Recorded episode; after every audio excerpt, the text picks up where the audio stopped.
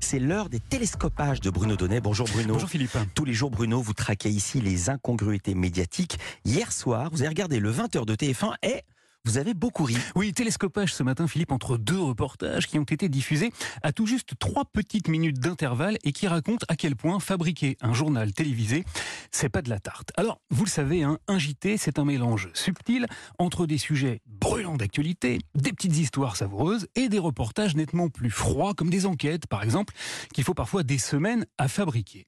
Hier soir donc, au chapitre Enquête, Gilles Boulot avait choisi sur sa grande étagère à sujet froid, ce qui peut diffuser un peu euh, quand il veut, un reportage consacré aux toutes nouvelles méthodes d'investigation de la police. Comment seront résolues les grandes énigmes policières dans les années et les décennies à venir? À l'image, on découvrait des policiers de pointe qui disposent d'un matériel ultra moderne et devant la caméra de TF1, un enquêteur expliquait même que la police était maintenant capable d'une précision phénoménale. C'est très précis. Hein. Sur ce type de capteur, on est précis au millimètre. Voilà, la précision dans la police est aujourd'hui au millimètre et les policiers, c'est la voix off qui nous l'a confirmé, vraiment pas n'importe qui. De nouveaux experts, formés ou recrutés parmi des spécialistes. Bref, après avoir vu ce reportage, Philippe, une conclusion s'imposait à nous. Les policiers sont des champions, des gars précis au millimètre. En un mot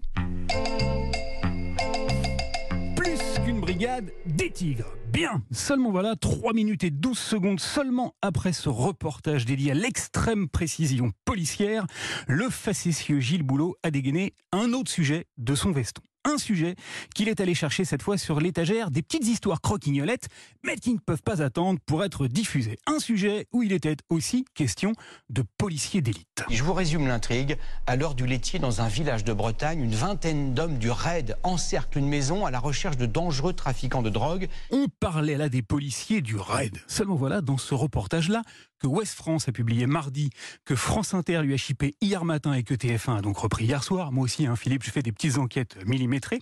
Les policiers n'étaient pas exactement aussi précis que ceux du reportage précédent. Pourquoi?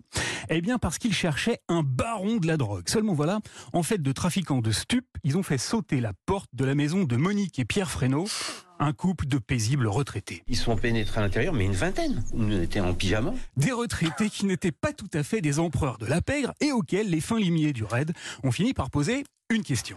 Ils me demandent, vous êtes à quel numéro, quelle adresse? Je lui dis, bah, on est au numéro 8 avant de comprendre qu'il s'était légèrement emmêlé la précision dans les millimètres. Et il, me, il se retourne vers son collègue et il lui dit Ah, on s'est trompé d'adresse. Monsieur Clémenceau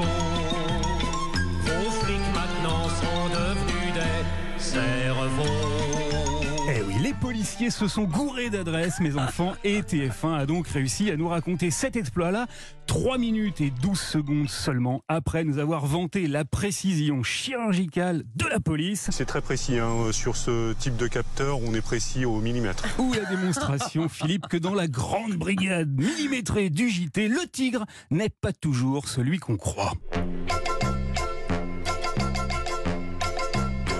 Quelle précision, merci beaucoup. Vous nous donnez bon week-end à lundi.